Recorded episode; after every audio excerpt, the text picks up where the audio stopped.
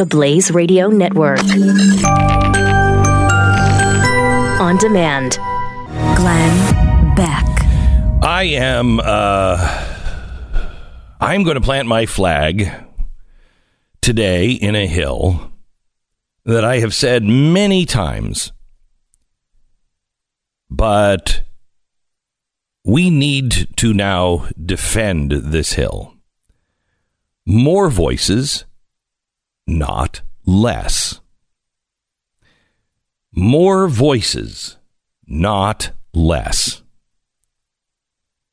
It is not my place or your place to silence anyone.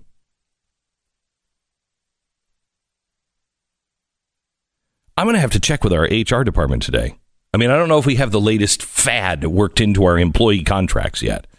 The old retroactive, oops, I didn't mean to hire that person during uh, due to old tweets, and now the social media mob is dogpiling on us and uh, you know and, and pushing our face into the dirt claws. I, I don't know if do we need to update that. It feels like this should be the thing now for everyone that could be considered a public figure because we're all public figures now. And if you're at a well known company, well, you're doomed. If the social media mob has a cause or a torch to bear, then they're going to pick a person. They're going to scroll the Twitter feed and pray for any missteps. They're going to expose them all and then watch them burn. And some of them, we're going to feel really good about watching them burn. We are. It happened to James Gunn. Should it have? In my opinion, no. Disney knew what they were getting when they hired him. But beyond that, the guy apologized in 2012. The guy hasn't repeated any of it, and he, his apology was because he found it offensive, not because somebody outed him. But I don't know about you. Judge not, lest you be judged. Does anybody notice the fires that are starting to burn? I'm not a social media judge. I'm not a social media judge. I'm not a social media jury, and I'm not a social media executioner. We don't know anything about James Gunn. I don't know a darn thing about him. I know nothing about what he believes. I know nothing about him, what he is today, who he is today. I have no idea the circumstances surrounding something as the ridiculous, uh, you know, social media posts. And some of them are horrible, but I don't know. The mob won the battle and Gunn was fired. And this era of social media lynchings is now snowballing because now, finally, we're good at it too. Revenge. Yesterday, the New York Times announced that they had hired Sarah Jeong to their uh, editorial board. Now, the New York Times, obviously very high profile company, and Sarah is somewhat of a public figure. So, of course, the social media hit squad went into action, just as they do with us. Immediately after the announcement of her hiring, without missing a beat, some of Sarah's old tweets three years ago, she tweeted some racial comments about white people and they began to surface, and they are despicable. They're despicable. I suppose I could read them in several different ways. The New York Times dismisses them. They would not dismiss them if they were anything about transgendered or homosexual or black, Hispanic. They would not dismiss them. They would have never hired her. But that's them. That's them. Life is not about them. Life is about you. Life is about me. My life is about the decisions I make, not the decisions others make. I cannot control the New York Times. I am not going to change the people in New York. I am not going to change the people in Hollywood. I'm not going to do it. But they are changing us.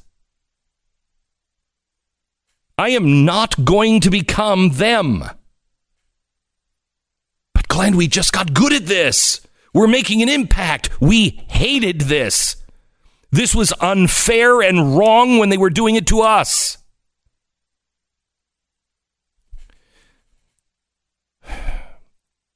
Should this editorial uh, writer be able to work at the New York Times? Should they have fired her?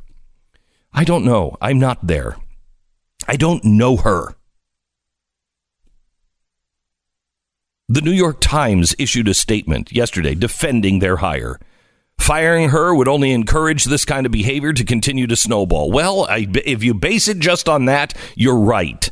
However, I wonder if I were hired as an editorial writer for the New York Times if they would have the balls to stand up like that for me. I highly doubt it. But again, that's them. Did, did you see the social media war that was going on last night? Did you see what it's doing to us? There were actual journalists, some respected, some not so much, actually defending racism. They were seriously trying to make the case that racism isn't racism as long as it's coming from a minority directed at the majority. That's insanity. Racism does not come from one race. Racism comes from all races. Racism is a human problem. So, one of the most idiotic things I have ever heard, and I am not going over the cliff with the rest of humanity. I am planting my flag here. This is insanity. It is insanity to say that bigoted words are somehow or another not bigoted if they come from another race. That is wrong. I'm not going over the cliff with the rest of humanity. And I am also not joining the mobs demanding somebody be fired for something that they said on Twitter. You know who acted like an adult this week? CBS. Now, I don't know they would have done it for anybody else except their CEO. Don't know if they would have done this for anybody else that was expendable. Don't know if they would have done it. I highly doubt it. If if I were on CBS and these charges came up, I'd be gone.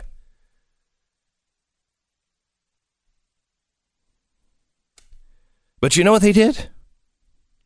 They said we have an independent counsel coming in to look at all of it. Look into all of it.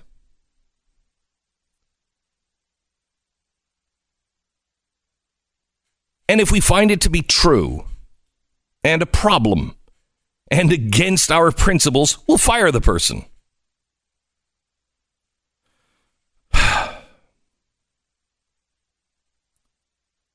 if we can't get people to understand that racism is human, you really think you're going to get people to understand that hatred is human? That hatred and violence doesn't come from just one side? Because I have news for you it doesn't. Anybody who thinks, well, our side isn't violent, really? Watch. Watch. The left has had a long time to get good at it and be dismissed. Our side, I think, would be just as bad if we hadn't been called to task every step of the way. They've never been called to task. And God forbid, and I know a lot of people will disagree with me on this, but God forbid the tables ever turn. Because if this kind of stuff, if this if this continues the way it is continuing, we will round each other up. It just depends on who grabs the pendulum. The tribal nature that we are living in right now, this tribal community where we are headhunters, is so far beneath Americans, it's frightening that we don't see it. I don't know Sarah Jeong. Were her comments racist back in 2014? Yeah, yeah, they were. In fact, they were racist at any time. But I can't testify to what she meant, who she was, who she is today. Maybe the New York Times can. Maybe they can't. maybe I know this is going to go out on a limb. Maybe the New York Times is they're just hypocrites. After all, they did fire another journalist, Quinn Norton, earlier this year when old tweets surfaced about uh, of her saying slurs about African Americans and gays. She was out. But I do know this. If we're ever going to get through all of this, if we're going to reach some kind of common ground, I'll forget all of that bull crap.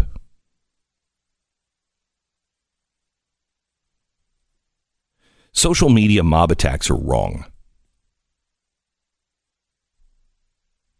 These are assassination tactics. Do we even know the difference between right and wrong anymore? Because it's not about them. I don't care about changing their mind. I'm never going to change the New York Times mind. Never. Never. Not going to change the minds of those who are who have a deep-seated hatred for the white culture not going to change their mind. They're not going to listen.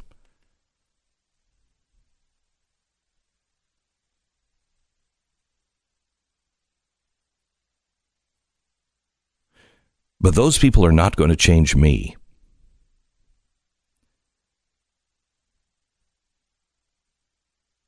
If you've been listening to me for a long time, this is it. You are now on the other side of the threshold. And you are either going to go over the cliff with the rest of humanity or you are going to stand. I refuse to go over the cliff with the rest of humanity.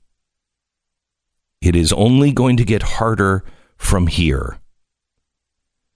You must exercise the muscles to be able to stand where you have always stood. We are not part of a lynch mob. No matter how good it feels, no matter how many times the other side has done it to us,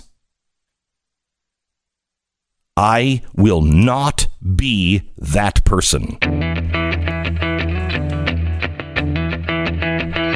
It's Friday, August 3rd. This is the Glenn Beck Program.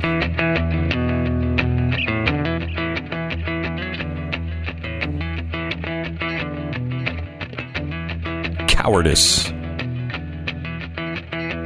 Is it cowardice? Was it indifference?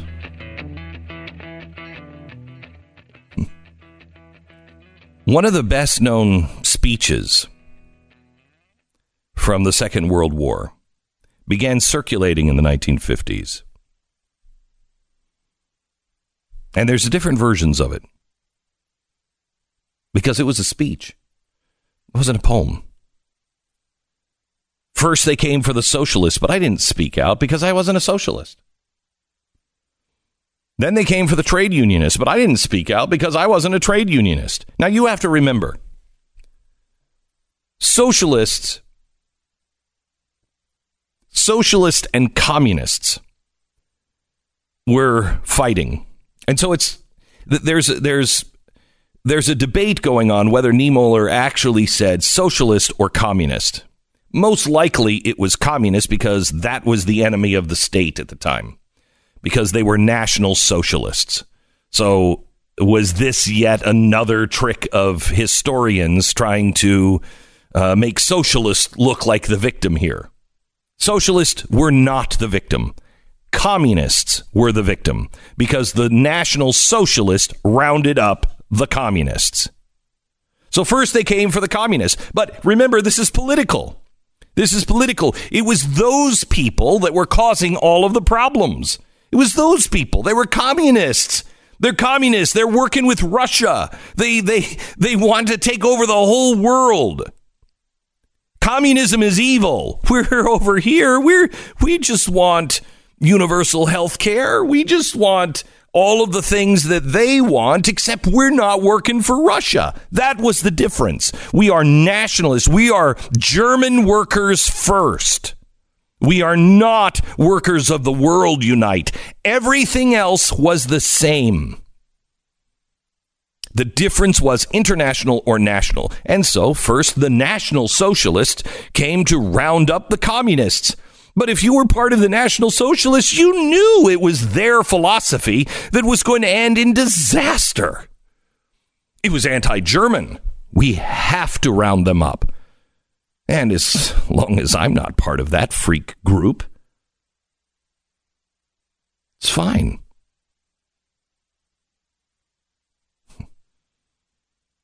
Then they came for the trade unionists.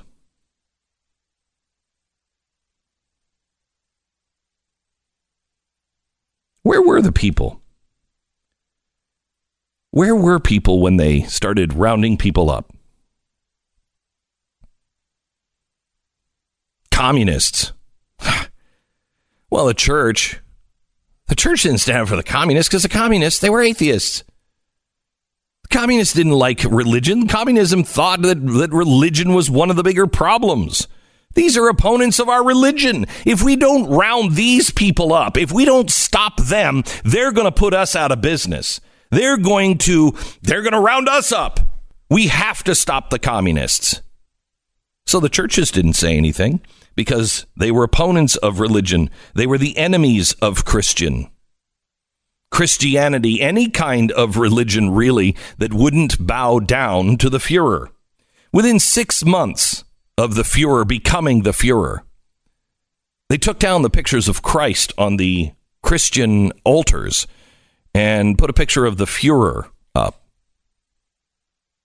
See, first they first they came for the communists who were trying to stop these guys and saying, "No, no, no, that's not who they are. They're not your friends, Christians." But the Christians knew that the other side was worse, and so I'll just get into bed. The enemy of my enemy is my friend. But as it turned out, they they weren't really your friend, were they? Should I be my brother's keeper?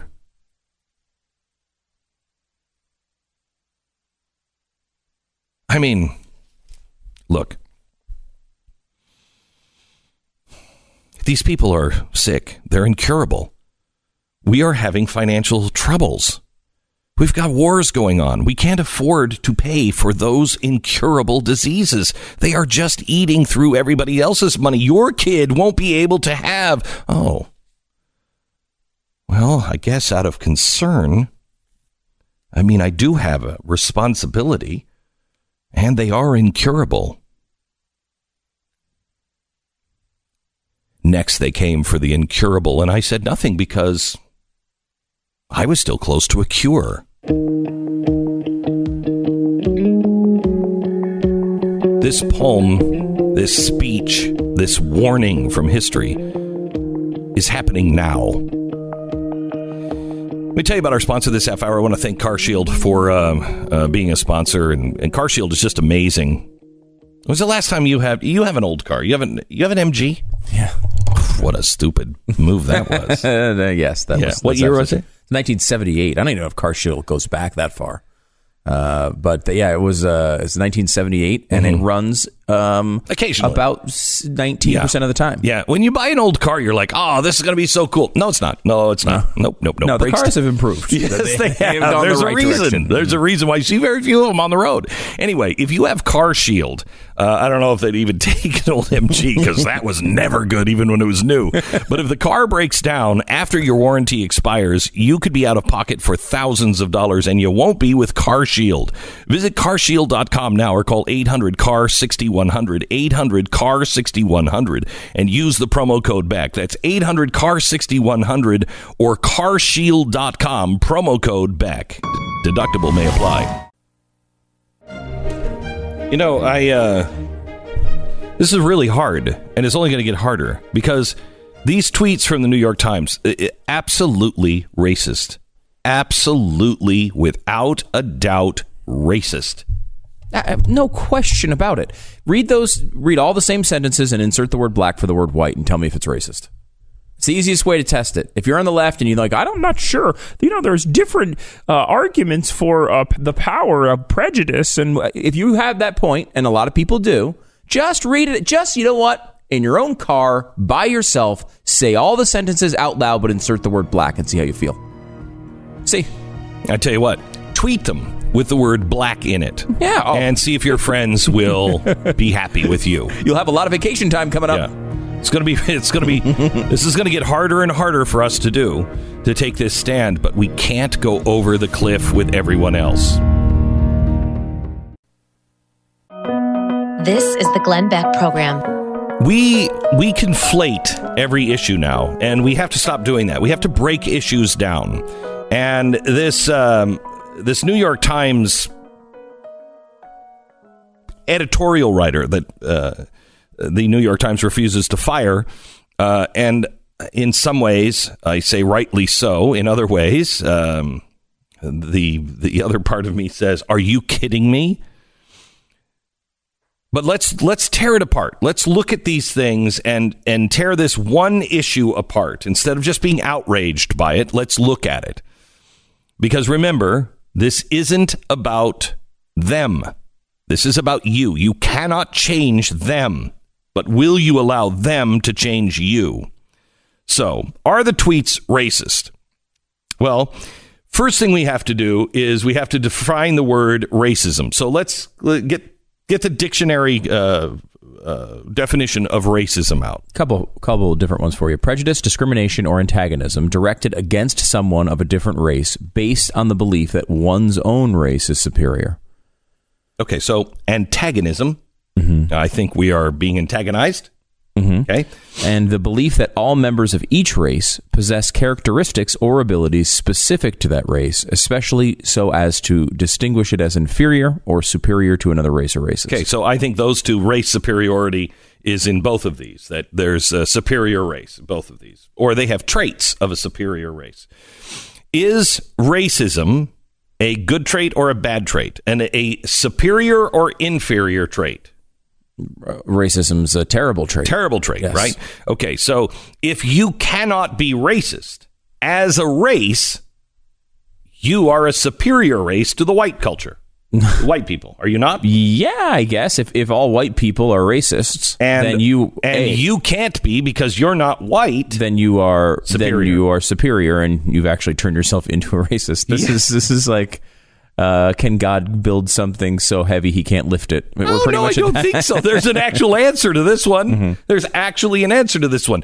If you believe that no one in your race could be racist, and I just like to point out Louis Farrakhan, if you believe that someone in your race cannot be racist, that you can say whatever you want about another race, denigrating or what was the word, antagonizing that race for being inferior, if you don't think that that is racism, then you are a racist by definition.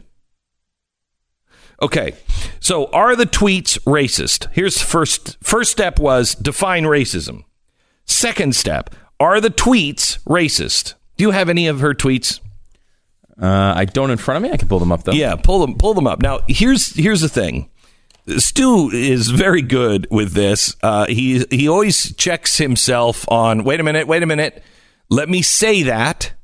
Let's say that out loud before we jump on the bandwagon on something like you know the twenty five percent steel tariffs. Donald Trump's twenty five percent steel tariffs are good for the economy. He's negotiating. Okay. Let's change one word in that and see if it would be if it would be comfortable to say. Obama instead of Trump. Obama's new 25% steel tariffs good for the economy. He's negotiating. Would you have said that? No, none of us would have. Even if it was negotiation or take the negotiation out. Yeah, the one that hit me with that was uh, Barack Obama's about to go meet with Kim Jong Un one on one. What a great development. I don't think I would have said that sentence. Now, that might be because I was wrong about Obama, right? It might be that I, I really should have considered that it. you may have been right about Obama. and right here. Yeah. Right. I mean, so the point is that it takes, it does give you a, the ability to take your own bias uh, out of it. Right. Mm-hmm. or And at it- least check it. at least, check, it. Right. Exactly. It, it makes you stand up to your own opinion. Yeah, it And makes you, it does this. You it makes you think. Uh, Obama is going to meet with Kim Jong Un one on one. Nobody's going to be there with him. Okay, that makes me very uncomfortable. Why? Is it because of Obama or is it because of his past with Marxism and cozying up to dictators. Okay, it's probably that. Now, mm, Donald Trump also cozies up to dictators. So why was I a little more comfortable? Because I think that Donald Trump understands capitalism, is a fan of capitalism, and is a fan of America. I didn't have that opinion. So while it's uncomfortable, I at least know why there's a difference. And that controls the way you talk about Obama in that circumstance, Yes. right? When we when when people were saying, "Well, Dick, you know, you know, he wants to meet with dictators," a, a big portion of the right's criticism of that is you never speak with dictators. right. That wasn't like, "Hey, I wish a different person would go speak with dictators," or "I wish I had a different president who I trusted that would go speak with dictators." It was, it's insane to go speak with dictators at any time.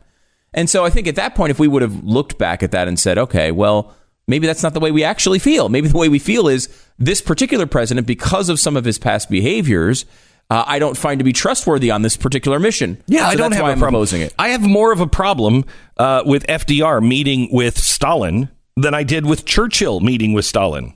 That's totally different. Mm-hmm. Totally different. One understood who Stalin was. The other one was playing footsie with him. So we have to look at the tweets now. Substitute the uh, the abject uh, the adjective right. Yeah, I mean, like, so you have this situation. Like, for example, she tweeted, uh, "Cancel white people." Hashtag. Hashtag cancel white people. So if you were to just insert the word black for white, would that be racist? Would you keep your job after that sentiment? And of course, the answer to that is absolutely not. And that's an easy one. Uh, you know, uh, here's another one you talked about being uh, inferior was one of the qualifications of racism, right? Are white people genetically predisposed to burn faster in the sun, thus logically being only fit to live underground like groveling goblins? Number one, I would agree with her tweet. I think it's probably true. We should live underground, and we are genetically predisposed to burn faster in the sun. However, again, that is a statement of generalities based on race and genetics. I mean, it's Yeah. cool. That one, that one, I a- don't really even have a problem until she gets to groveling uh, goblins. Yeah, I mean, it's I mean, can you imagine saying that? Just say, should black people be, uh, uh, uh, should black people, are they predisposed to live underground like groveling goblins? Do you think that's okay to tweet? Of course not. Of course not. How about- Why? Because it's racist. Oh man, it's kind of sick how much joy I get out of being cruel to old black men. Do you think that would do you think if you meant that statement and I wasn't quoting and changing an adjective that that would keep, that I would be able to keep a job? No. In, in really any industry, remember the people in, there's people in Charlottesville who went to this rally and were racist and said things just like this, mm-hmm. right? Mm-hmm. And went back to their hot dog stands only to lose their jobs. They lost their jobs at their hot dog stands, not New York Times columnist, a hot dog stand. You were not allowed to serve hot dogs to people if you went to the Charlottesville rally. Yet you can say you like you get joy out of being cruel to old white men and have a job at the New York Times. Now that is not a fair standard. The question is which part of it is wrong. Okay, now- and that's where I think sometimes we fall down is on the right. Okay, so we know that the tweets on the surface are racist, correct? We, know what racism is. We know how to make sure that we are consistent in our belief. And if we're not consistent, why we're not consistent, just by changing it from mm-hmm. black to white. Mm-hmm. We know that they are racist again because of that substitution. Now the question is she racist? Is she racist? If all you know about her is that she works for the New York Times, if you are on the left, you say, no, of course not. If you're on the right, with just that information, yeah, probably. Okay? That's subjective. That should be thrown out. Is she racist? Well, what do we know about her? We know the tweets. Well, the argument from the New York Times that they would not, this is a separate issue, they would not ever, ever tolerate from someone like me is that she was engaged in throwing crap back online. That somebody was attacking her, and then she attacked them, and then she said, Man, do I love making old white people sweat, or whatever she said. Okay? Well, I guess you could say, Do you have anything like that in your Facebook or have you ever said anything like that? Have you ever really made somebody squirm online and go, man, it feels good to make these fill in the blank sweat? I mean, I, you know, I understand it and I'm fine with it. And that's why I, I, always err on the side of no, you shouldn't fire people. And there are probably will be comments that are deserve firing. I mean, if, for any other race, these would absolutely deserve firing. Yes. Right? I mean, if someone said the thing, the exact same thing she said with inserting black people or inserting Jews or if you inserting white, anybody, if you were white, if you were and white, you said these things, absolutely would be a fireable offense. How right. and and I think if you make a blanket policy that says no one ever gets fired for a tweet, you will make mistakes, probably. So However, it's okay. I'd rather err on that side. I'd rather err on people keeping their jobs and uh, people not being fired for tweets, even though some people probably should be in some, uh, there's at least an argument for it.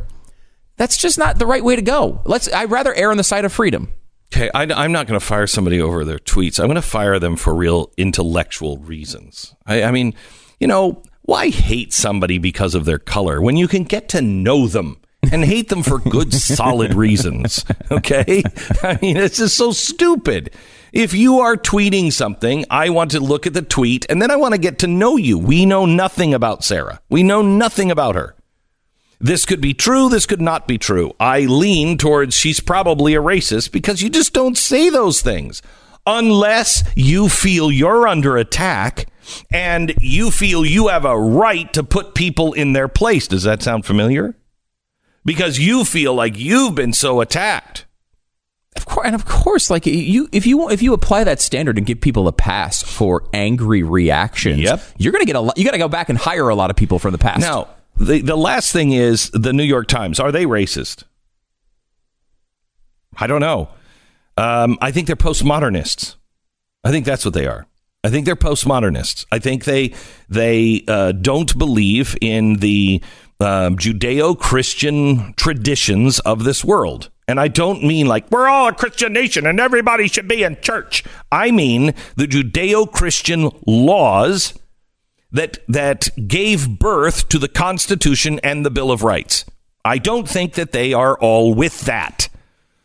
How could they be? They all run in the same circle with these eggheads from the universities who are telling us all of these crazy things.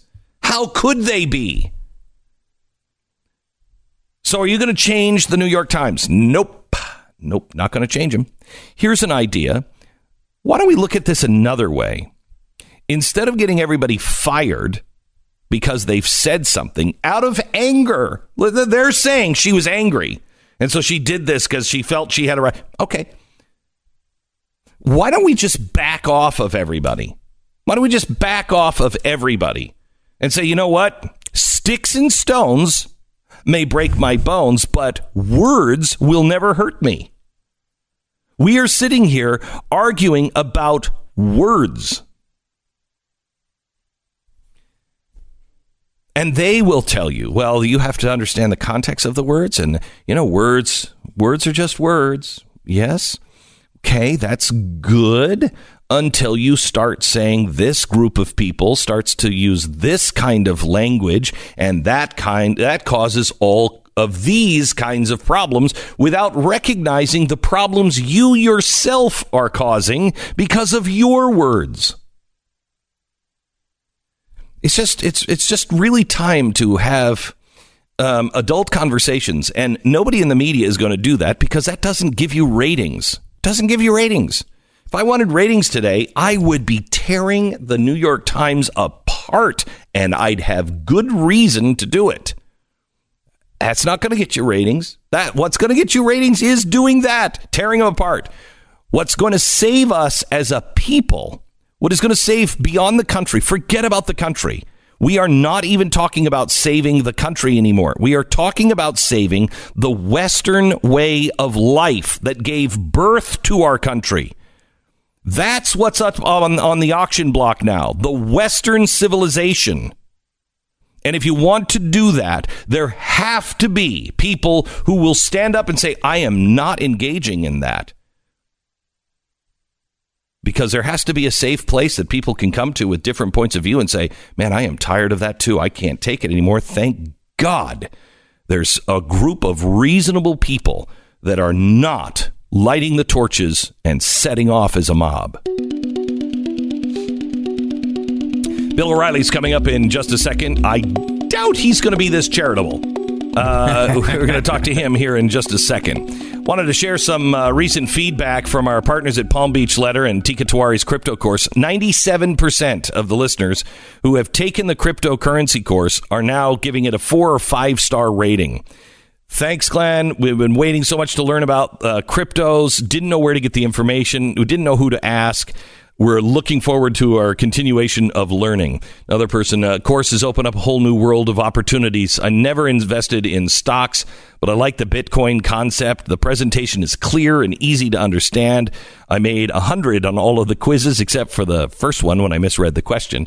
I fully understand blockchain, the concept. I intend to become a Bitcoin millionaire, one small step at a time. Thanks everybody is saying the same thing. 97% of the people who are taking this smart crypto course is saying the same thing. You don't even have to be an investor, but this is a part of the future.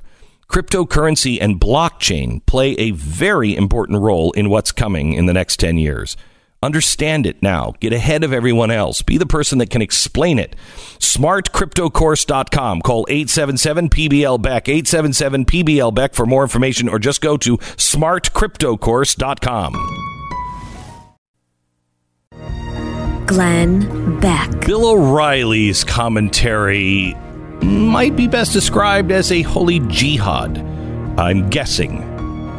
we'll find out when we come back with Bill O'Reilly, the news recap of the week. Well, California progressivism never ceases to amaze anybody. Now, San Francisco is trying a weird form of forced capitalism, which is an oxymoron. As usual, it's all about control. This time it has to do with the massive campuses of big tech companies and all of the on site uh, amenities that they provide their employees. Apparently, too many amenities. It's too great to work at these places. So the city is working on an ordinance now to force employees at these big tech firms to go out for lunch. Now, if it passes. The ordinance will prohibit new campus construction from having a company cafeteria at all. You see, the problem, according to the city's progressive officials, is the campuses are just too cushy, too convenient, too insular. They're trying to force the employees from these companies to go away um, and and stop getting those free lunches. You know, often gourmet free lunches that they're being offered as a perk of you know working at a particular company. They want them to go out into the neighborhood and support local restaurants instead. Well, now, San Francisco didn't come up with this brilliant plan on its own. Mountain View, California, has already banned Facebook from serving free meals at its new campuses that opens there this fall. But it gets better. Under the new proposed San Francisco law, current employees would be grandfathered in so they could continue to use existing cafeterias. But new employees would be banned from using the company cafeteria. Oh, HR is going to love explaining this one. No, I'm sorry. You cannot use all of the perks. San Francisco is upset that these tech companies got, oh, oh, oh, oh, here it is, the crux of the matter. They're upset that these tech companies got tax breaks in 2011 to move into troubled areas of the city, this one called the mid market. Several companies, including Twitter, Square, and Uber, moved in, but the neighborhood hasn't taken off. Why? Aaron Peskin, a city supervisor who is co sponsoring the bill, says, Well, these tech companies have decided to leave their sub- suburban campuses because their employees want to be in the city. And the irony is, they come to the city and then they're creating an isolated, walled off campus. Now, this is not against these folks, it's for them, it's to integrate them into the community. Now, it could be that these progressives suddenly are all in love with a wall because their tech workers prefer not to walk out, you know, to a local restaurant and, you know, risk a shiv here and there or, you know, getting jabbed with heroin needles by San Francisco's estimated 22,000 intravenous drug users. There is also the fact that, well, I should say this portion of the program brought to you by New Pooperoni. Pooperoni on San Francisco streets. So, New Pooperoni, uh, I mean, sure, it's delicious and it smells great, but maybe a wall would stop having the Pooperoni in my campus on my front doorstep. The city wants to ban the company cafeterias, and it just opened two safe heroin injection sites for the addicts. Sounds great. Progressive priorities. They never cease to amaze.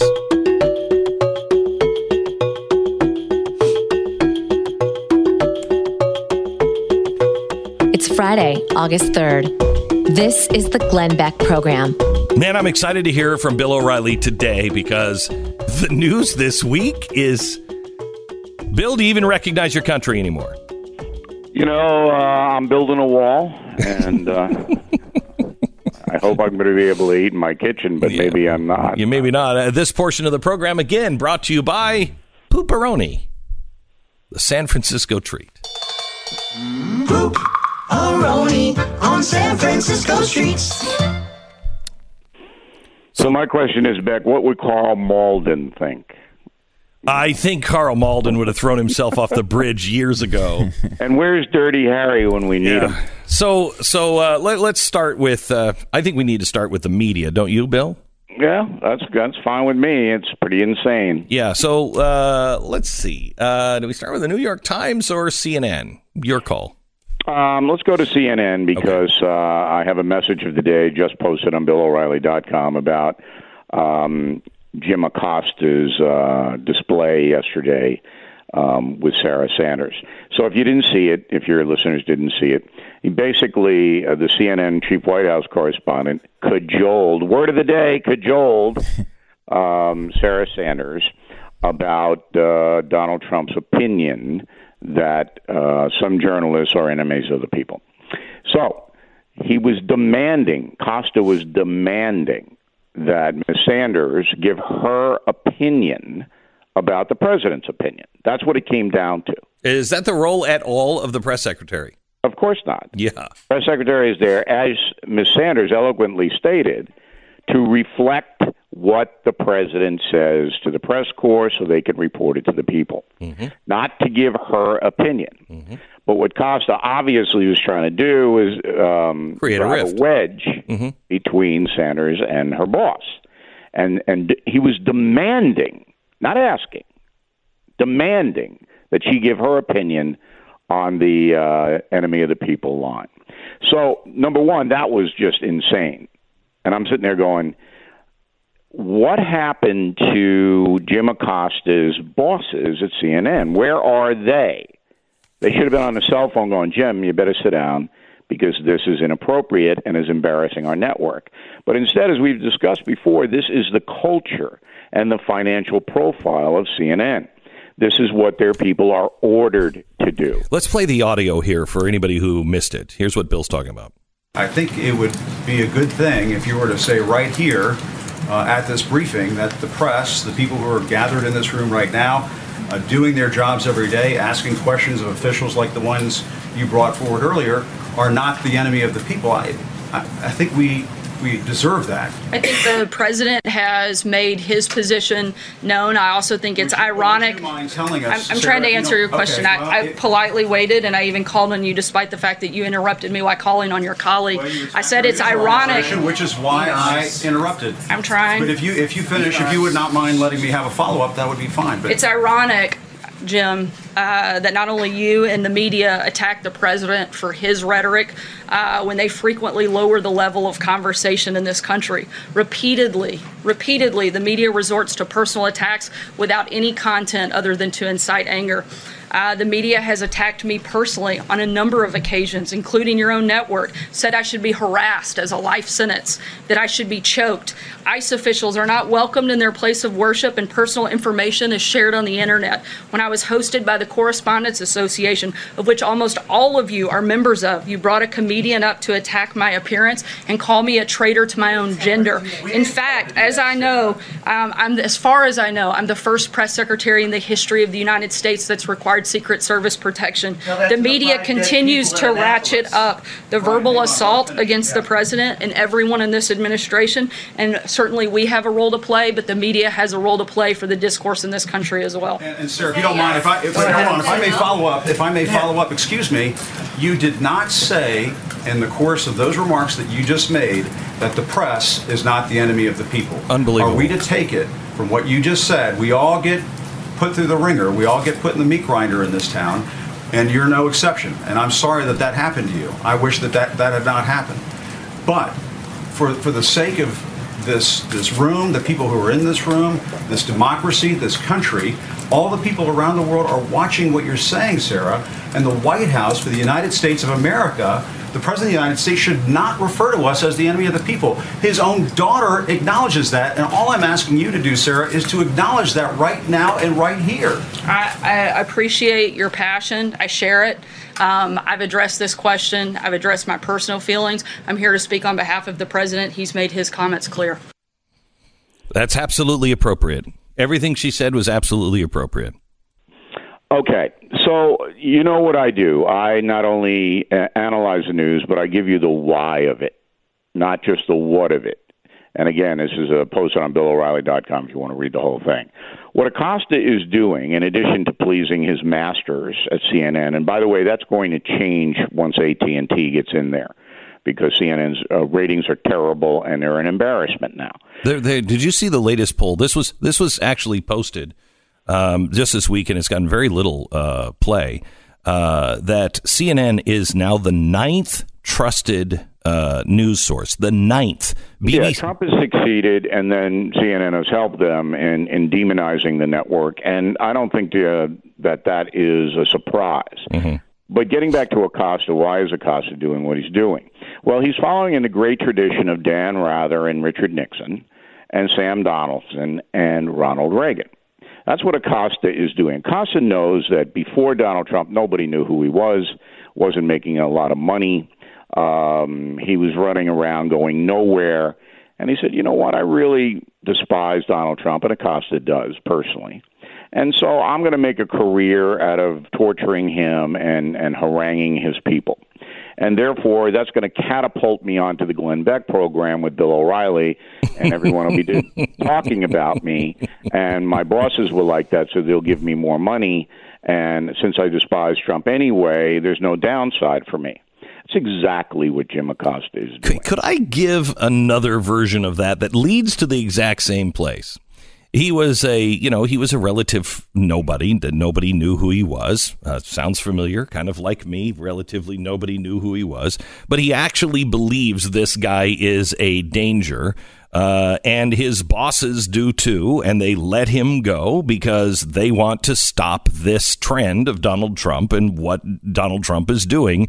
And so he just does it because he believes he, in his own mind, he's not doing it for money. He's doing it because he thinks it's the right thing to do. Well, sure, and that's true. These zealots um, believe that Donald Trump is a danger to America, and therefore, any vehicle that can diminish him or get him out of that office is legitimate, whether it's honest or not. That's true. They're true believers. Rather was a true believer. He hated Nixon. Mm-hmm. Donaldson was a true believer. He hated Reagan. I was there. I saw it. I saw it personally with my own eyes. Okay? So, yeah, that's fine. But there's supposed to be some kind of responsibility on the part of the press. And going in to try to embarrass on a daily basis a sitting administration with no intent of finding the truth about anything is corruption. It's simply corruption. And that's what you're seeing right before your eyes. You play that clip to Americans, uh, the clip with Acosta and Sarah Sanders, and you do a poll on it. Sarah Sanders is going to win 70 30. You know, the 30 who hate Trump are going to side with Acosta. But rational, fair minded people going, the guy's out of line. Um, she's under no mandate to give her opinion. And here's the final thing Acosta doesn't care what Sarah Sanders thinks. Why would he care? Why would he care if Sarah Sanders thinks the press is the enemy of the people? I mean, he doesn't care. It's so hollow and phony. He's just using it as a staged mechanism to get himself on the Glenn Beck radio program. So I doubt that's his. I doubt that's his his goal. But um, let, let me let me switch topics because one of the problem, not topics, um, angles.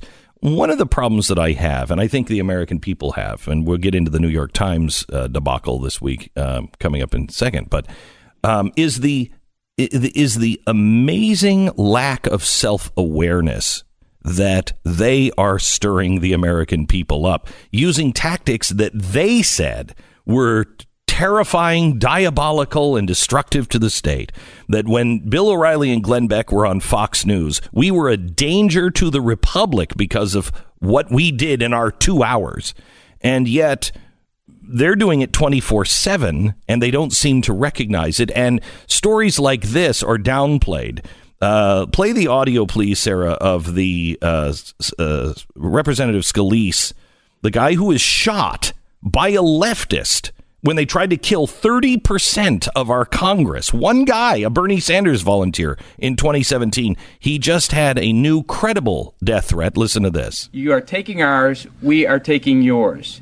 Anytime, anywhere. We know where they are. We are not going to feed them sandwiches, we're going to feed them lead. Make no mistake, you will pay. Ojo por ojo, diente por diente. In Spanish, an eye for an eye, a tooth for a tooth. That is our law. We are the majority. Have a good day.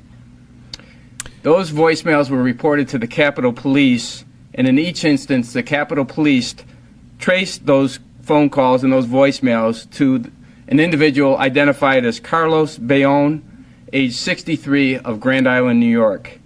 Uh, Mr. Bayon has been charged in a criminal complaint here in the Western District of New York with interstate communication of a threat. We'll get Bill O'Reilly's comment on that and the New York Times and the rest of the news of the week when we come back. First, I want to thank our sponsor making this half hour possible. It is SimpliSafe Home Security, really great security system. Uh, and you need security in your home. Uh, but you know, if you've ever bought a home and they had the old security system in, you know, installed, and then you have to sign up with that security company, otherwise, you know, you can't use the system, and somebody else has to come in and rewire and, and put everything else in, and then you're locked into like a four year contract. No, thank you. SimpliSafe. Simply Safe is this amazing company that started out with five people. They were just uh, just announced this week they're they're now a billion dollar company when they started with me, they were they had five people, and uh, they were just trying to make a better alarm system for your house, better security that didn't have contracts. You weren't spending an arm and a leg. It was your system, and the monitoring was fourteen dollars and ninety nine cents a month. That's SimpliSafe. That's why they're now worth a billion dollar company because they know how to build it right. SimpliSafe. I want you to go see their system and see how much money you are, you're going to save and how how protected you and your family will be. You'll rest well when you're away on vacation or uh, you know at night during the day. SimpliSafe. Get your SimpliSafe system now and 10% off of that system at simplisafebeck.com. That's simplisafebeck.com. 10% off your home security system right now at simplisafebeck.com. So, Bill, last night I was having dinner with my kids, and we were talking about this thing with Steve Scalise, and I said, you know, he's got another threat, and it's credible. And my adult children, my adult children at the dinner table said to me, Dad, who's Steve again? And I said, the congressman that was shot. When was he shot? He was shot at the baseball diamond. What baseball diamond? The baseball diamond a year ago when they tried to kill 30% of what? 30% of Congress they tried to kill. And it was a guy who was a Bernie Sanders. They, in my family, my older children didn't know. I, now they, they had heard about it, but they didn't really know what the story was back at the time. Just thought it was no big deal. I'm not sure they thought it was no big deal. I just think there's so much chaos in this country now every day, people forget because they're just overwhelmed. Um, you know, I don't know your kids, but it would seem to me that they were interested enough to ask you about it now. Oh yeah, no, they they, they just they were shocked last Yeah, night that this that this wasn't this wasn't known by them and everybody else and was a very big deal. 30% of the Congress could have been killed. Yeah, it was covered uh, when it happened. I thought responsibly, um, but I just think we're in a society now where it's just you know one atrocity after another, and and people are just overwhelmed. They can't retain. I mean, if you ask about mass shootings, I mean, you're not going to be able to get folks to say where they were. Maybe they'll remember the Florida one, but you know the others they won't remember because it's just too much. We live in a real chaotic time. So when we go to, um, I mean, I, I know you have security. I have security. We've had it for a while. We've had um, the left uh, in organized campaigns try to uh, and effectively um, get you out. Um, they tried and tried and tried for a long time to destroy me, and uh, you could make a good case that uh, they did a pretty good job on both of us. Um, they don't see that as a problem. Now it's happening to them, and they seem to think that is a problem. Well, you know, it's uh, we're living in a time now where because the press does not seek the truth about anything, that charlatans and dangerous organized uh, zealots can level accusations, and corporations buckle um, because they don't want boycotts, they don't want sponsors this, they don't want bad Me Too publicity, whatever it may be. And everybody knows that. So it's a lot easier now than it was three years ago to destroy people. And every person I know, and I know them all, that gives opinion on television is in danger. Yes. Yes, they are. We all are. Um, all right. Bill O'Reilly. We'll come back with. Um, I think maybe the definition of racism first as we go to the New York Times story next. You're listening to the Glenn Beck Program. We do have breaking news, uh, something that is, I think, really important, and we're trying to get somebody who is actually on the scene uh, before the end of the show today. Um, Stu, do you have that news? Yeah, Joe Paris at uh, KTVB in uh, in uh, Boise has this update for you, and I, I hope you're following this.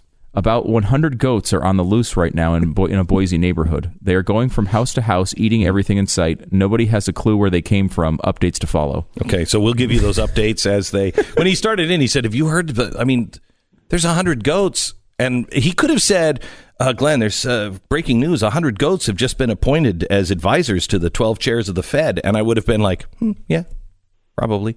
That actually makes more sense uh, than most of the news today. Uh, Bill, let's go to let's go to the woman uh, who is uh, you know now on the editorial board of the the New York Times. Uh, I- I'm sure you've read the tweets that she wrote. She's Asian. She wrote them about uh, white people and how she likes to make old white people uncomfortable. And uh, you know, I think one of her hashtags was what was it? White people die or something like that. Um, yeah, it's basically white men. Yeah, She doesn't white like men. white men. Yes. So racist? Are those tweets? Let me take this and break it down. Are those tweets racist? Yes. Why? They target a group of people based on skin color. Okay. Is she, question two? Is she racist? I don't know. Um, people do this uh, to curry favor um, and to get themselves attention, just like the Acosta thing we're talking about. It worked in her case. She's hired by the New York Times to be on the editorial board. Is so it worked. Is is the New York Times uh, by knowing that she had written these things? Um, are they racist? Uh, you know, I'm, I I never do that because uh, I just think throwing that R word around Good for you. Uh, is is not what. Good for you. You answered Here- this. You answered those questions exactly the way I did. Last Oh, good. question. Last question. Yes. Uh, should the New York Times fire her? Well, I mean, should they? They never should have hired her in the first place. They know she is. I mean, they know. But again, let's go to the why. You know, this is the O'Reilly formula on BillO'Reilly.com. The why behind it. Okay, so everybody who's sane is going, how could this happen? And this woman obviously is uh, a hater. And um, how could she get this position at the New York Times?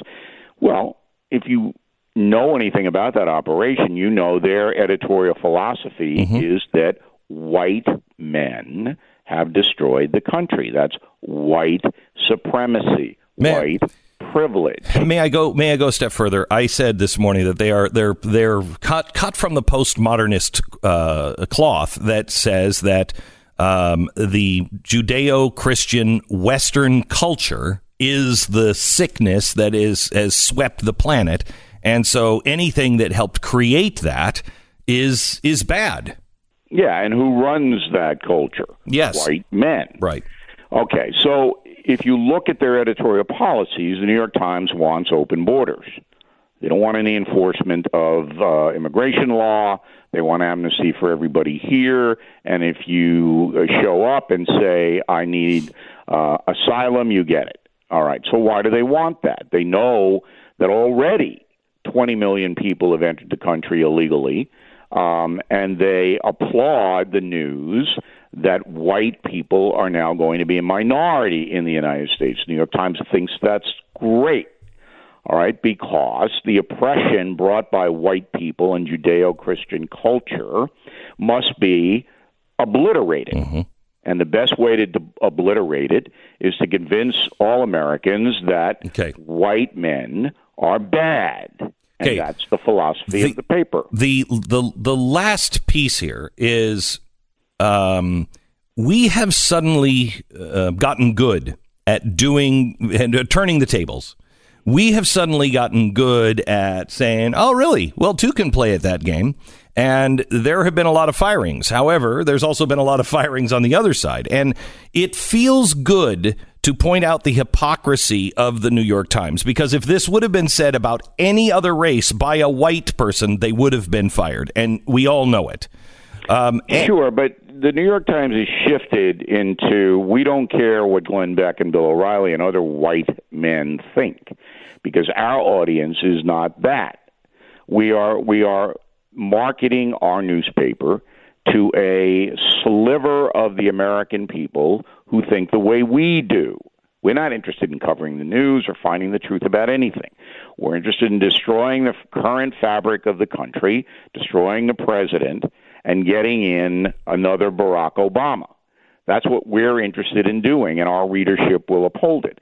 Now, they're hemorrhaging money over there like the despicable New York Daily News, which is just about out of business now, the New York Times is in financial trouble because you can't really run an operation at that level by narrowcasting, which is what they're doing.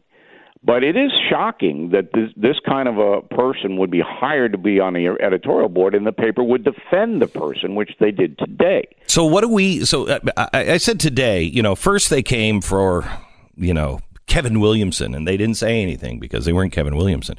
You know, that we're we're living the the Niemöller poem. I think we are we are starting to go down this this really frightening road of a mob, and we've been going down it for a while. But now both sides are doing it, and it feels really good. But I made a, a a pretty bold declaration in hour number one today. I am not going over the cliff with the rest of humanity, even though it feels really good. What should we be doing as people? Well, I, I, I think the the individual American is angry on both sides. So we have that anger, and you have it equally divided. I talked to Victor Davis Hanson yesterday, who's a hmm. very very smart guy. Yeah. and that's posted on BillO'Reilly.com if you want to hear that. And he basically said, unlike the Vietnam War, which was maybe 65 35 uh, against the government, most people stood with the government even though they didn't like the war. Now we have 50% of the people who are actively trying to undermine the government, and the other 50% saying that's wrong. So you really have a social civil war here. Now, as far as individuals are concerned, I, I always tell people you can't justify bad behavior by pointing to other bad behavior. So what you need to do is take the high road in whatever you do. But people will say, but people will say, you we get our butt kicked. Then they just do what they want. Well, no, and you can you can expose it and you can challenge it, um, and it's effective to do that. I mean, that, why do they think they want to silence voices like mine and yours um, and other people in, in the media that that go against the progressive movement? Because it is effective. I mean, people do step back and go, you know what? Do I really want a Stalinist society? Do I want a San Francisco telling me where I have to have lunch? Do I really want that? Um, and the answer is no. So you can win the propaganda war in the sense that you can make a stronger case. But it's vicious. I mean, it, look, just compare Les Moonves to Roger Ailes. Yeah. Roger Ailes is dead because he was attacked ceaselessly, mercilessly. Okay? And if you stack up allegations, Ailes versus Moonves, it's not even close. Yet Moonves still maintains his job as the head of CBS. I mean, if any fair minded person just looked, one guy's dead and the other guy's still doing a conference call on earnings. Well, I will. I will tell you this. I personally think CBS has been the most rational this week. It's the way Ailes and everybody else should have been dealt with, and that is, what are the facts, independent, and if it is a fair independent, they're listening truly to both no- sides. I have no quibble with that. Right. Because due process has to Has be to be. imposed. yes. Okay, but it's not CBS that I'm cr- I'm criticizing. It's the coverage. Yes. Yes. It's the news coverage. Yes. Okay, so you get one thing is we're going to kill this man, Roger Ailes, and they did. He's dead. But the other guy, we'll criticize him with Me Too. We'll do that, but we're not going to attack his family. I mean, It is the difference. It is the difference that the media is missing with the Trump coverage. You know, there are things to cover with Donald Trump that aren't good, but but they cover absolutely everything like it is, you know, the Ebola virus. and they don't cover anything that's positive. Correct. They don't cover the employment figures in the minority communities and how, you know, a lot of those neighborhoods are being revitalized because now there's work for people who want it. They don't cover that. All right, because they don't that's not in their agenda. Their agenda is to get him out. Their Okay. agenda was to kill Fox News. Okay, I'm going to lose. I'm going to. I'm going to run out of time here. I've got to ask you one more question, and that is on uh, uh, what's his face uh, that's went to trial this week. What's his name? Manafort. Uh, Manafort. Manafort. I'm tired of the coverage of this. Uh, this is the Manafort story as I understand it and believe it to be.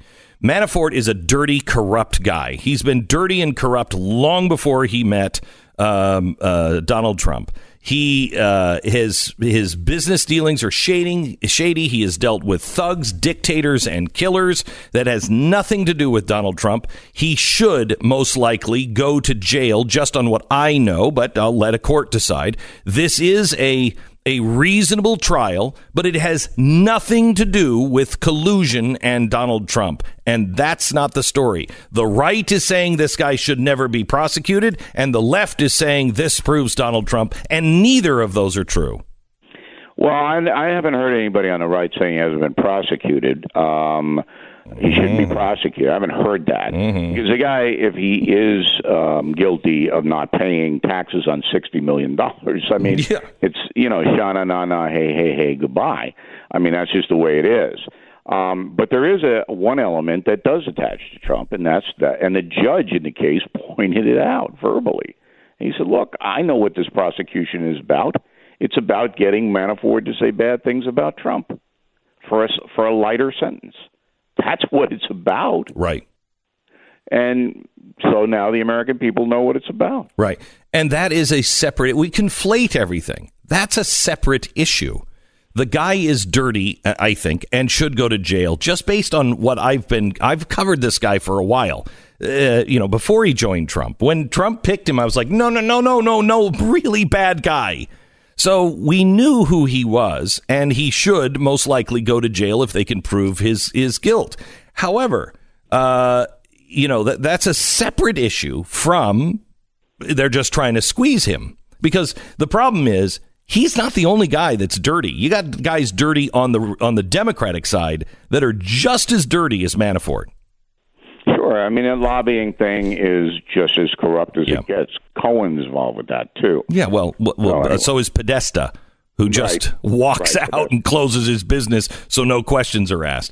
Bill O'Reilly, thank you so much for being on the program. I want to say one real quick thing. Yeah. I'm I'm going to delay the release of Killing the SS because I don't want it to coincide with your book on September. Got to be kidding me. You are not going to believe this. We were talking about delaying the release just because just just just You know because what? But there's another factor that we'll talk about. I hope next Yeah. week. Okay. and that's Bob Woodward. Ah, okay. Good, good. Woodward as well. So what do you, what's right. the release date now, Bill? I don't have a firm one, but I'm not going to compete with Beck on the same uh, week. I, I'm just. I told my publisher I don't want to do that. Yeah, right. No, I did. really? That is really kind of you. Thank you very much. I appreciate that. Is know, this the week that Bob you. Woodward's releasing his book? September 11th, but it, the New York Times will put it at number one no matter Oh, yeah, yeah. what. Yes. Yes. Yes, Okay. right. Thank you very much, Bill. I appreciate Okay, it. guys. Have All a right. good week. Good. All right. Let me tell you about uh, Casper. He said, "I'm not. I'm not doing it. His book is coming out the week before. He'll be number one, and then I will lose my number one position. It had nothing to do with me. That's the no spin zone. That's the no spin zone. All right. It is uh, in the middle of the night, uh, and you're tossing and turning. You're not sleeping. You're drenched, covered in sweat. You could run the AC. You could run a fan all night and try to keep cool, or you do what I did. Last night I had the best sleep I have had in so long. Casper mattress. Man, there is nothing like being really tired and hitting the bed after a long day and just being comfortable and being able to sleep and then wake up feeling good. Your body's not sore because of the mattress. Casper.com. I want you to call, use the promo code Beck. You're going to you're to save about 50 bucks on uh, let me see. Yeah, $50 towards the purchase of a select mattress. It's at casper.com. Casper.com. You have to use the promo code Beck. Try it in your own home for 100 nights risk-free. You're going to sleep cool and comfortable. You're going to wake up refreshed. Try it for 100 nights. You don't like it, they come and pick it up and they refund every single penny.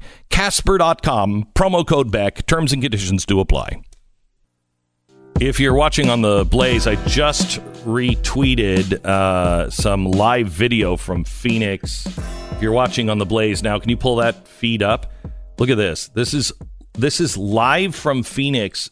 A dust storm. I mean, it looks like the mummy, doesn't it? Yeah, it looks like uh, Dubai or something. All caused by the rhetoric of Donald Trump. I'm sure. I'm sure of it. It's got Do you to think be. it's Trump's fault? I, I, mean, I do. think I think. Where, only- has anybody checked on Jim Acosta? What's, where Where is he? Does anybody know? Is he in Phoenix? if Trump makes comments today, I know they'll say uh, Trump uh, comments amid dust Amid storm dust he created. you know, that's- or it could be the goats too. yeah, it could be. Is it trampling goats? I, it could be. The Do goats are on the loose. Do we have an update on the goats? we we are starting to see now that it appears uh, the goat situation may be under control. We don't Boise. have that. We don't know. Don't don't say those things and report fake news. The goats may still be out of control. I feel like we lose the ratings bonus Yes, if we, if we say, say- that look- it's under control. Yeah, so- so, I'm going to deny that right now. Boise may be trampled by uh, free range goats, uh, and we'll give that to you uh, in just a second. Is that dust storm not terrifying? If you are listening to us in Phoenix and you are going through it, call us. I'd love to know what it looks like in the, you know, inside the dust storm. Call us if you're listening to us in Phoenix. Back in just a second. Glenn Beck. There's a man rustling cattle. There's a dangerous man on the loose. I got the rope. We got the tree. We just don't have the man. You're all deputized now.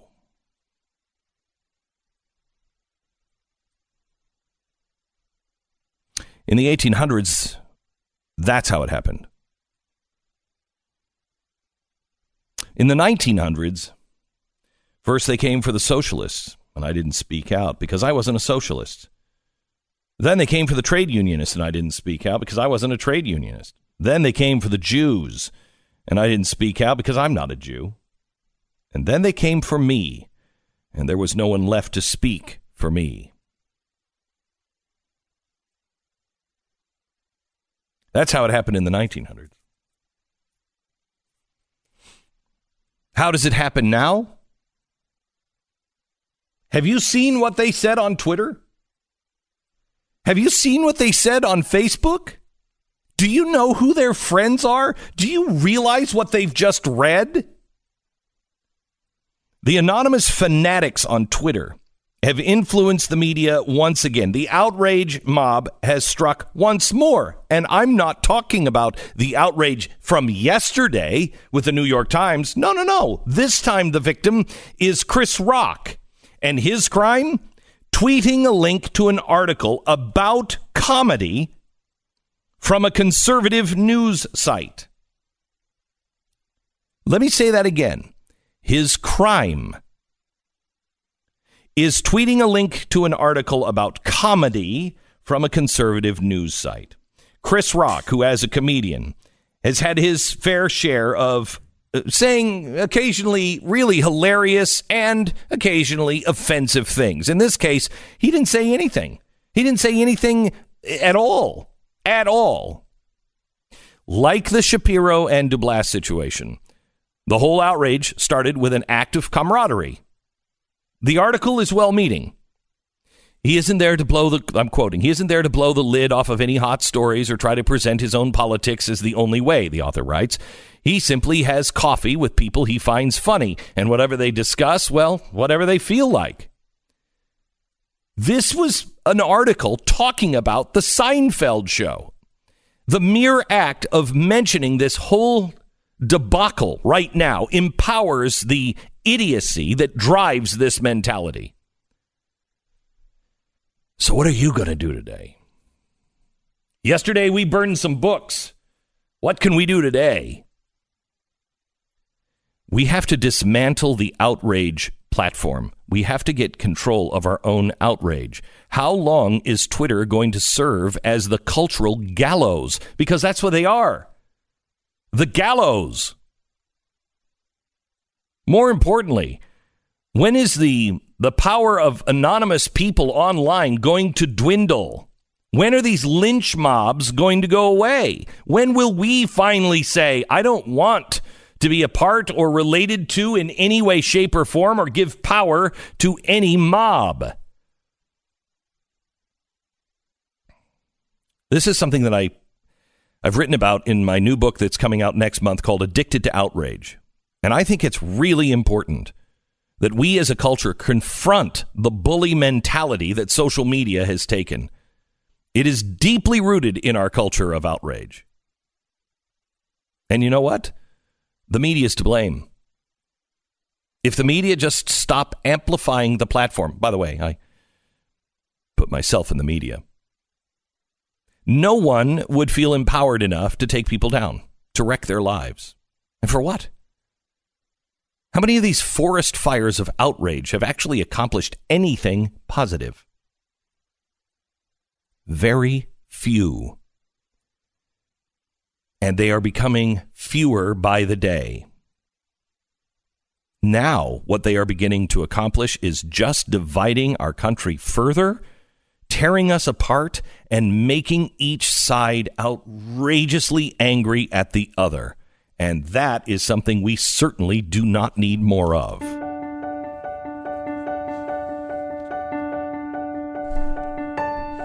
It's Friday, August 3rd. This is the Glenn Beck program. Look, here's here's the here's the real problem, um, and uh, Stu and I have talked around it today, but we haven't really discussed it. It feels good that we're actually good at this now. You know, this is what they've been doing to us forever, forever. They've been taking our stuff out of context. They've been taking the slightest offense, and they've been taking it, and they've been hammering us, and they've been destroying us.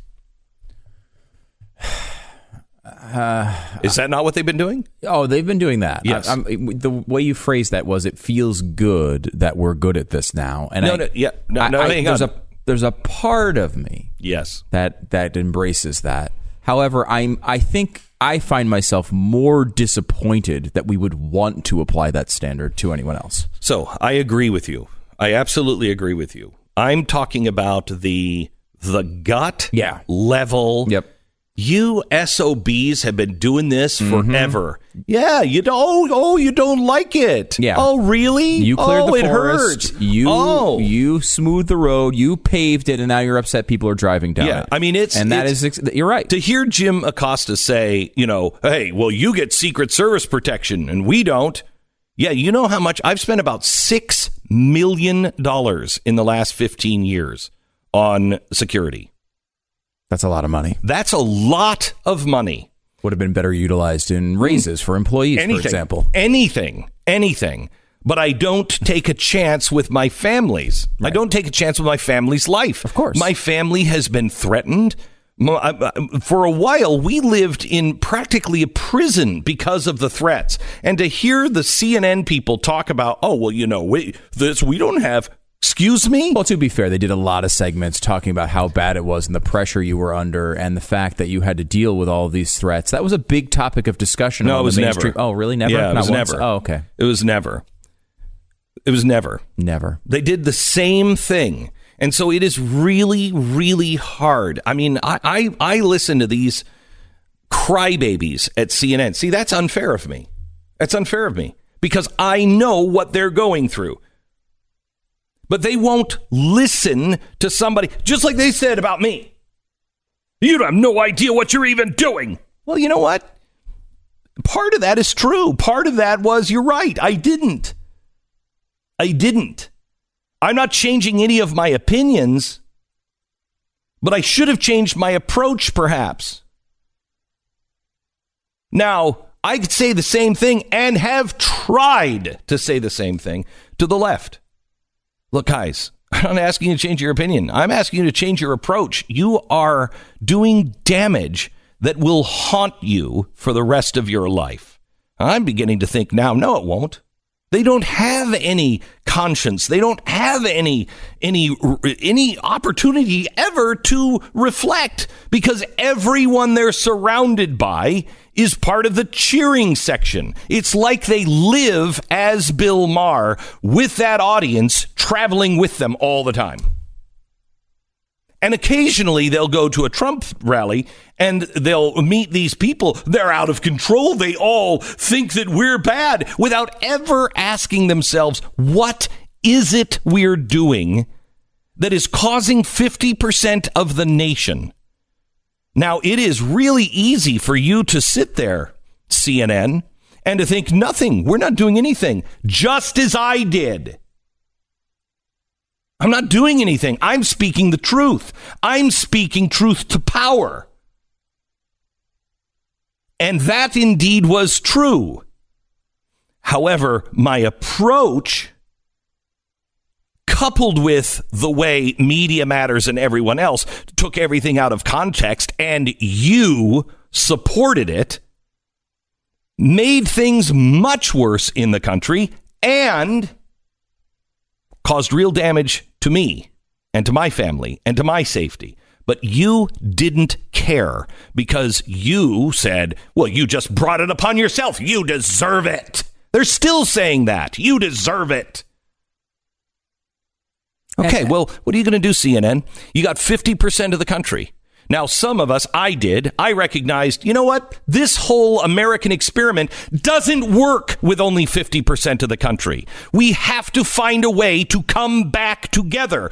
Otherwise, some point, somebody's going to have power and get so pissed off and say, it's those people, because this is the way history happens, and we're going to round up or kill those people. They have to be silenced. And we're already standing at the gallows of Twitter every day. This is the beginning of people being rounded up. We are having McCarthy hearings without McCarthy, without the Congress, and without hearings. We're having the Twitter hearings. It's really true. There's no hearing anymore. That's There's the no hearing. difference. Nobody is standing up saying, yeah. Have you no shame? Mm-hmm. Because they don't have an opportunity to even talk back. Most of the times, you don't even know you're acu- what you're accused of. Yeah, it really is amazing, and you know, it's it's it's frustrating. But the argument to maintain the standard, I think, is weak. Right? We are, let's say, a victim of someone on our side making a maybe a, a joke or an off-color comment or something that's not really that serious, and they get fired for. it. Kevin Williamson maybe being the best example of this Yes. recently, where he loses his job at the Atlantic completely unfairly over a nonsensical uh, Twitter outrage. So the arguments split there, right? What do you do next time? There's one that comes out, kind of the same situation. I think you know there's more evidence here for the New York Times person to be fired than Kevin. I mean, Kevin was making a point, bringing it to its logical extreme, and and and he's talked about it on on this on the show this week. You know, here she's making blatantly racist comments. I mean, blatantly racist comments. So there might even be a better argument for her to be fired than Kevin. However, if we believe the Kevin thing was wrong, and we apply the same standard to the other side, our argument purely is two wrongs make a right. We are saying, you know what? We can't. We keep getting beat up. We have to do something different. We have to go over and use their terrible standard on other people because two wrongs make a right. Or at least it's not as much a wrong. And I don't know. I, I just don't want to go down that road personally. I can understand you do. I mean, we ha- you know we talk about this a lot uh, about we love when liberals eat their own. It's a fun. There's a bit of of satisfaction in it. It's because it's because oh really you you were part of the mob. yeah, First I mean- they came first they came for Glenn Beck, then they came for Bill O'Reilly. You said nothing because you weren't. That, and now they're coming for It's you, the and there's thing. no one left to defend. You. I mean, you brought up Media Matters. Here's an organization, uh, you know, as as stated by her, partially created by Hillary Clinton, along with money from George Soros and all the big names you've heard over the years, that was specifically designed, specifically designed to take comments out of context. Plaster them all over the media to ruin people's lives. Mm-hmm. That is absolutely their only jobs in the world. Mm-hmm. Okay. They created organizations and funded them with tens of millions of dollars for this purpose. And now they're like, well, we have to secret, we have to really look at her comments on Twitter. Were they fairly? She was, maybe she was doing satire. Maybe, I don't know. Maybe she was trying to respond with equal amounts of animosity to make a point. Whatever this is. By the way, all those are fair, fine arguments that I actually side with. I don't think any of these people should be getting fired. But the idea that the same group that took the research directly from the interns at Media Matters and put it all over their newspapers and for years not and years and years. and would never accept comedy, sarcasm, Context, subtlety, none of it. context. And none of it. All of a sudden, they're going through uh, all sorts of mental gymnastics to justify why this one is different. And that is incredibly frustrating. I wish there would be a little bit of, of a self examination here. Let's just say, let's do a guide. Tell me if you think I'm wrong here. Quick guide for media sources who have these situations where someone on their side is involved in a Twitter controversy. Mm-hmm. One, take the controversial comments and flip the keyword.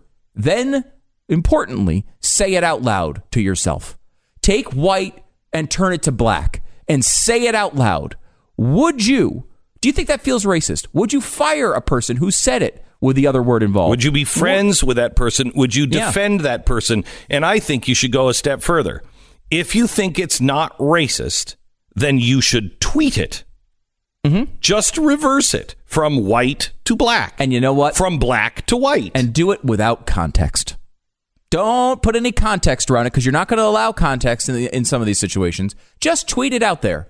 Say it to yourself. Tweet it out there if you don't think it's racist with the other word. Were you consistent in your response when you changed the word? When you changed it from white to black, did you say the first time it was okay and the second time you should fire the person? Because if so, you're applying a double standard. But that doesn't mean your job is done. You got more to do. Ask yourself what part of the standard was flawed? What part of your analysis was flawed if you're applying a double standard? Should you attack and fire more people and maintain your previous standard? Or should you become more lenient with what you allow? Think about that. Which one is it? Pick one. You're still not done with this difficult process, however. Pick one of those, then write it down. Put it in giant font. Tape it all over your office and apply it consistently next time, regardless of party. Apply that standard consistently next time, whichever one you pick. If you are going to be for firing everybody every time something controversial is uh, is is is unearthed, okay, Okay. but apply it consistently. All and right. the same thing the other way. All right. So let me tell you why you're absolutely right. But you're expecting something to happen that cannot happen. It cannot happen. And it's not that, oh, they just won't do it. No, it cannot happen. And I'll explain why here in a second. Mm-hmm. Filter by air pollution. National parks is as bad as the top 20 major cities. And because the, the, the parks are downwind from, you know, the air pollution sources, you know, major highways, urban pollutants. So you get it. Can you imagine what it, do we have anybody online yet from Phoenix? We got to get somebody online from Phoenix who is, is, is sitting in that. We do? We'll get to them. Okay, we'll get to them. Uh, if, if you're in Phoenix and you were part of that, that amazing sandstorm that was rolling through, uh, I want to hear from you. But can you imagine how dirty the filters are now today? You you have to change your filters, and you don't need a sandstorm to do it. You just need regular life.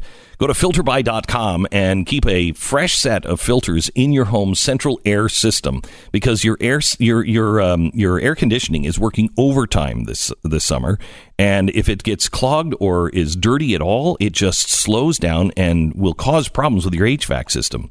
FilterBuy, family owned business. All the filters are made right here in America and they have auto delivery, so you don't ever have to worry about it anymore. They come right to your door. You don't have to go to Home Depot. You don't even have to think about it. Save time, save money, and breathe better with filterbuy.com. That's filterbuy.com. Filterby.com. Glenn Beck. Stu, what are you looking for when you say let's you know, let, let's let's reason this out. What are you looking to accomplish? What are you looking for? I, I mean, I want, I want a standard applied consistently. Mm-hmm. Consistency. Ideally, the one that is people are able to speak their mind and not not be taken out of context. Right, but you're looking for people to engage in critical thinking. Yes. You're looking for consistency. Yes. You're looking for some sort of truth or principle. yes. Okay. All right. Never going to happen and cannot happen. It, listen to me, cannot happen. And until you understand this principle, it's like understanding progressivism. Mm-hmm. If you didn't understand progressivism, you'd have no idea how to deal with it. If you do not understand the goal of postmodernism, you cannot survive. We will lose this fight. What you're asking will not happen because the goal of postmodernism is to destroy the Western way of life, okay? The Western culture. Critical thinking and scientific analysis is what created this culture, okay? A set of principles and truths. They created this culture. It built what we have, and they believe what we have is oppressive, wrong. It must be stop. It gave us the principles that created this stable culture that was built on certain truths that we found self evident. Those truths, that stability, that culture, they say are all wrong. Okay? So if you're setting out to destroy it, anything that is is help to is helping stabilize, prop up, or continue the Western set of values has to be destroyed. Okay, you there is what do they set out? There are no truth. There is no truth. There is no truth. There's no objective truth. It's all subjective. Okay. Well, if it's all subjective and your goal is to destroy the Western way of life, then you'll use any tool you have to. And that tool works for me, but not for you, because you are propping up the system and continuing these truths. You must be destroyed for me to accomplish my goal. Glenn Beck. Mercury.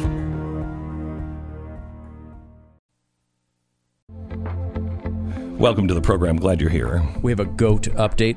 We have a goat update? We do. Okay. Uh, Pat Gray joins us. Uh, Pat, I don't know if you've heard the developing story that's happened today. Uh, we started with breaking. About a thousand goats are on the loose right now in a Boise neighborhood. Actually, a hundred, not a thousand. Um, they are. That would have been really. That would have been really crazy. In fact, ten times as crazy, Mm-hmm. almost exactly. Um, they are going house to house, eating everything in sight. No one has a clue where they came from. Updates to follow, and they have pictures of just goats all over people's lawns, trying to climb trees and eating things off. Climbing. Goats trying to climb. Tr- Yeah, they. I've seen the video. It's pretty amazing. they're leaning, going up against. They're trying to climb the tree. I don't think they're actually trying to climb. I the tree. I disagree. I They're trying to get some know. leaves off of the tree. However, we do have this. Uh, the the lo- the uh, loose goats have been cornered Mm-hmm. and loaded back onto a truck owned by the company WeRentGoats.com.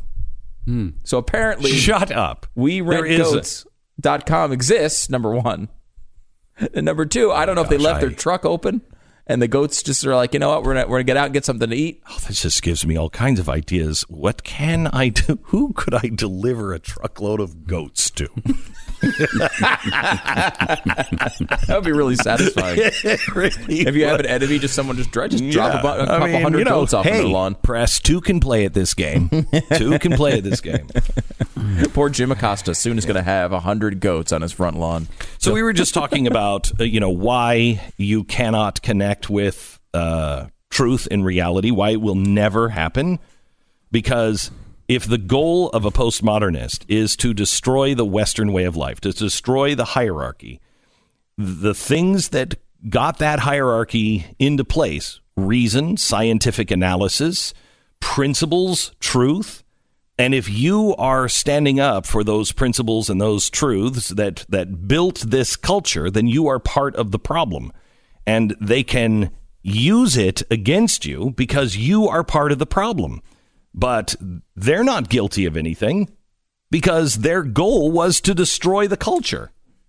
And this is why it's so important that we do not change our principles, why we don't get involved in these things. Because what is what what is one of the key factors of the Western culture? Why have we been so successful in America? Because we're stable. We're stable. We don't we don't kill each other. We don't have we don't have the strife that everybody else has. We're a stable nation. We've found a way to live together for a very long time. Well, now we we've lost that ability to live together. And so everything, if your goal is to destabilize and to destroy the culture, what you need is somebody to get off of those principles. Forget the principles. Forget the truth. Forget kindness. Forget your Judeo Christian thoughts. Forget all of those things. Win, destroy, beat them. Now you're playing, and it feels good. Two can play at this game. Oh, really? You think you've been good? Look, we're getting pretty good at this now, aren't we? That should terrify you if you care about America and the Western way of life. Because the fastest way to get us to destroy is them to not play by the rules, for them not to uh, engage in reason. Only so we will then as well. Once we're both doing it, where is the culture? Where are the truths and the principles that built us? Nowhere. Because it strikes me as we're going down that road a little bit on the right with some of these controversies, where we're saying, "Hey, the standard you applied to some my ally was unfair. It was a terrible standard, and mm-hmm. what you did was completely wrong." Now the same thing happens to someone on the other side, and we say, "Hey, you know that really crappy standard we all hated? Let's apply it to them." And there's a there's a temptation, I think, that's really sensible. Have you heard the Have you heard the latest with uh, the latest Twitter hanging? What's the latest in your head? What's the latest Twitter hanging? Uh, I New York Times. yeah, probably. Okay, no, there's a new one today. Hang on, do we have the addicted to outrage? Pat hasn't had his fix yet today, apparently. Addicted to outrage. Put this put this needle in your arm. Okay. Chris Rock just tweeted a an article that said nice things about Jerry Seinfeld's show. You know, comedian cars having coffee, uh, and he's in trouble for it now. Uh, he's being beaten up because that nice story about that was from a conservative website, and so he has to be destroyed today. Is that crazy? Pathetic. Uh, How's your outrage on that? pathetic. Are you feeling it? I am. Do you get a little Yeah. bit? Mm-hmm. Can, I- can I put a little another another All right, go shot in your ahead. arm? Yeah, another log on the fire? Okay, Yeah. here's another mm-hmm. one. Do we have the jingle, Sarah? Addicted to outrage. It's from Andrea Ruth at Red State. A Seattle woman is accusing Western Washington's primary energy provider, Puget Sound Energy, of intentionally allowing its automated computer generated temporary password system to send a racial slur. Erica Conway believes the insult was deliberate and wants the company to get to the bottom of it. I clicked forgot password and got temporary password from PSE, and it was capital N I G G A, and I was quite shocked. It was, listen to the reaction. It was like an emotional roller coaster. Shock, disbelief, disgusted, angry. and it was just, yeah. Even now, I'm just kind of like, I can't believe this. I just can't believe it. Conway is a longtime volunteer of the Seattle chapter of the NAACP. She showed us past temporary passcodes that were just random letters and numbers, so she believes this passcode slur was created deliberately. A temporary password isn't meant to say anything, as Conway, who is black, even states herself. Uh, these passwords are randomly generated mixtures of letters and numbers. A PSE spokesperson, Janet Kim, said this was offensive. There was no question about that. Again, what kind of reaction is that? What are you talking about? It's offensive. What are you talking? It's a random n- word generator, random letter generator. Is have we checked the algorithm? Is the algorithm racist? Uh, we apologize to the customer for and the community. I'm not kidding you, by the way. That is an actual statement. It's in my new book. You will not believe when I tell you that story. It'll blow your mind. The algorithm was racist. Anyway, go ahead. The passwords are generated automatically, so they go straight to the system to the end customers. It is not able to be accessed by an employee. How Are you feeling? outraged? Are you out? Because I'm outraged by that one. Very. No, you don't sound it. no, give me the I'm- jingle. Give me the jingle. Addicted to outrage. Transgender in, uh, attendees at the pro LGBTQ music festival known as Love Loud are not happy about the concert's alleged lack of inclusion in the bathroom. Trans uh, concert goers publicly complained about feeling discriminated against by Love Loud, underscoring their disapproval for the pro gay charity Queer Meals and will not accept any donations from the festival. When I was uh, apparently the concert was created uh, by the Imagine Dragons to uh, by the lead singer Dan Reynolds to support LGBTQ organizations and to affirm youth in Utah, no matter their gender, identity, or sexual orientation. When I was confronted, I was saying uh, uh, saying I was in the wrong bathroom. It kind of threw me off. I mean, I have a fear every time I go into the bathroom. You never know what's going to happen. No, no. It's strange because some of these things don't seem like real outrages. They don't. They seem like people are outraged about things they maybe shouldn't be outraged about. What? No. I it's- no, I don't think I know, so. It's just a thought. How about uh, Madden 19? Uh, editing Colin Kaepernick's name out of the song in the in the game in the video game. Wait, we Wait need the jingle. Wait, we need the jingle. We need the Addicted to outrage. the song uh, "Big Bank" by YG featuring Two Chainz. You know, Big I- I- Sean. you know, you're gonna be surprised. No, I don't. No, you don't know? No. You don't. You don't You're have so all, unhip. Oh, I have all of Stu. Two Chain stuff. oh yeah, Two Chainz plus Big Sean and Nicki Minaj. Some of my favorite stuff. Yeah, I'm not really fo- fond of. Uh, Uh, it's one of just several songs on uh, featured on Madden 19, and in the song, Big Sean raps the following lyrics: "Feed me to the wolves, now I lead the pack," and stuff. You boys all cap. I'm more Colin Kaepernick. Well, now they have edited. Uh, you boys all cap. I'm, and it kind of cuts off. Did they really? Is that a real thing? Yeah, it's a real thing. yeah. Oh, and they're pissed. I mean, they want an explanation. Colin is- Kaepernick's girlfriend is all pissed off. who is? Uh, Oh no. Oh no. We cannot. Wh- how- we why can- did when you there's do fizzle in your fizzle, No. what? What? Who is? Who? Who is they? They are all. Well, Colin Kaepernick's girlfriend. uh, Okay, uh, all right. Big Sean is pissed. Okay. Big Sean was in part responsible for the song. Have has two chains. In Uh, Two have they- Chains, I have not heard from Two Okay, Chains all yet. right. What about the first chain? Uh, the first chain is pissed. Okay. The Okay. second chain, but the second not heard and from you yet. do not don't first one chain does not speak for both chains. No. No, no, that's true. Don't make Yeah. that mistake. Don't- it's like the Don't ever Koch brothers. They're two different people, guys. Right. Let's just talk about them as two individuals. Yeah, you that's important. They don't do the same thing. By the way, I think there's a third Koch brother, and if in case anyone's interested, What interested, a in loser that guy must be. Right. Right. Uh, but I mean, I like again. What are we just talking about?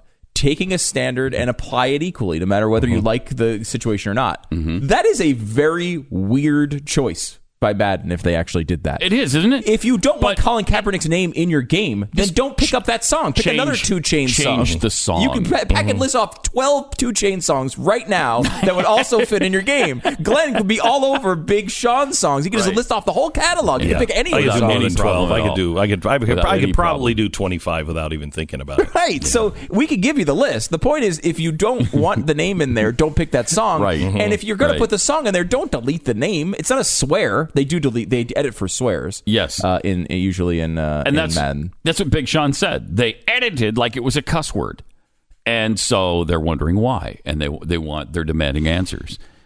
And Fair. I, if if that really happened, which Yeah. I have not, I don't have. it is yet, dumb on the part of EA Sports and Madden, but you know it's it's their game. They can do that if they want, mm-hmm. right? Usually, I mean, it's interesting. Usually, I, I would I would say yes, though I would be interested to see What the probably- arrangement is with the song Right. and the people who wrote it. You probably don't want to be pissing off the artist whose song you're using. Yeah, I- probably that- not. You know, they, I think an artist would understand. You know, you edited, and they didn't go through them. They didn't. They didn't talk to their people at all. Big Sean was left completely out in the dark. No! and so were Two Chainz, and that that's, That's not right. Of course, that's probably the record company has the rights. That's not right. All up in here, you know. Wait, Yo, what was that? all up in here? That's uh, that's wrong. All up in all up in here. in here. Yeah, And, and where? where? ex- Where exactly is he? you here? know what I'm talking about. Yo, Uh, know what I'm saying? How this is? Is this this is Wow. you? This is really off air, Pat. You're getting right now. Yeah, that's true. Because Yeah, obviously it's Pat is just a- the way I really speak. Mm-hmm. I have to tone it down. You're a highly trained broadcaster, and people Right. can pick that up when they listen to Pat Gray Unleashed or watch on the Blaze. But when you're when we're just like when we're just hanging out, Pat So- goes very much into the two chains Street mode. Total, It's like, you know- street. Play no games. What? Play no games. That's that's what he. You know, he just he Pat- play no games. Right. Which Yeah. of course is a you know Big Sean song. Oh, you're just quoting. So, you're yeah. quoting your favorite artist. You know, one is- one man can change the world.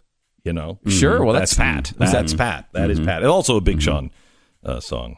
And It's- uh, So both of those are the titles of of Big yeah, Sean's. Big ID songs. uh, IDW no, IDFWU, which is one of the catchiest titles of. That's great. Oh, and it's so of any- catchy. You're easily going to recall what it stands for. So go ahead. Yeah, I, Give it what to it us. stands for? Yeah. No, I can't on the air. I can't on the air. You can't on the air. Uh-uh, nope. You can give us a I hint. I can't. Nope. Uh-uh, I can't. It's look. If you're not into Big Sean, Is- Are you saying it because you think it's like a spoiler alert? If you want to listen to the song, that's like the big reveal of the song. You don't want to ruin it well, for people. I'm going to let you guess. Could be, or it could involve swear words. Cool. I'm not going to say So without looking, then just give me the letters in the same order. without looking at what. Yeah, without looking at the iPad that you have in front of you. give me the letters in the same order you just did, like it's an eye, che- eye it was. It was. Uh, I. I I D. Come on, you sing it all the time. Come on. W F F. F U. I think it's. I may have those last two out of order, but uh, thanks a lot, Pat. Interesting. There is a song, IDWFWU.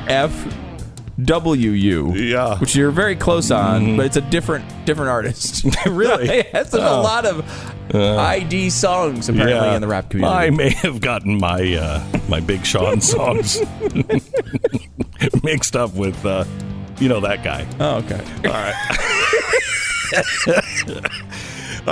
Uh, I want to tell you about realestateagentsitrust.com. Uh, realestateagentsitrust.com is uh, something that was really born out of frustration. Um, you you you have to have the right real estate agent, and that right real estate agent, um, i i you have. I guess I guess it's this. You have to have the right real estate agent. You have to know what to ask that real estate agent before you hire them.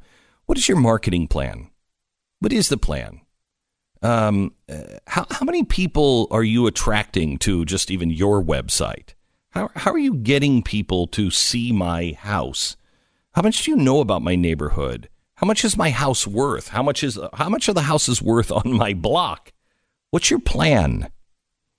Great real estate agents are not easy to find, um, especially ones you know that really know your neighborhood. Your wife's nephew may dabble in real estate, but um, I really don't want your wife's nephew selling my house, quite frankly. realestateagentsitrust.com. Over a thousand uh, uh, real estate agents, all of the best, all personally hand selected and vetted by my team at realestateagentsitrust.com. If you want to sell your home for the most amount of money, you want to sell your home fast, realestateagentsitrust.com. Go there now. realestateagentsitrust.com.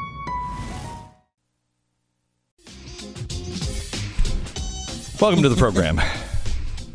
Anything special happening this week? Any good movie coming out or anything? I did see uh, Mission Impossible last night. What'd you think? It was really good. I liked it. I, I'm not, I don't love that series. I think. I, I, I mean, I really like Cruise. I just Best don't- of the series. I, I like the one with the tall building. I remember liking that one. But uh, what was that? Two ago? Go- Yeah, Ghost the one- yeah, yeah, yeah, yeah. Rogue- Go- I- Ghost Protocol. Okay, I remember good. liking that one. Uh, but Yeah. I, it was good. I enjoyed it. It was worth it. It was a little on the long side, but I liked it. It- it- the action was basically. The Have you entire movie. seen The Rock's movie with the skyscraper? Yes, I saw that. Yeah. What'd you think? It was you know fun. Yeah, it was a it's lot. It was a lot of fun. It's fun. Yeah. It's just fun. It's The Rock. Yeah. It's The Rock. Don't don't think too deeply. Have a safe weekend. We'll see you Monday. Glenn Beck, Mercury.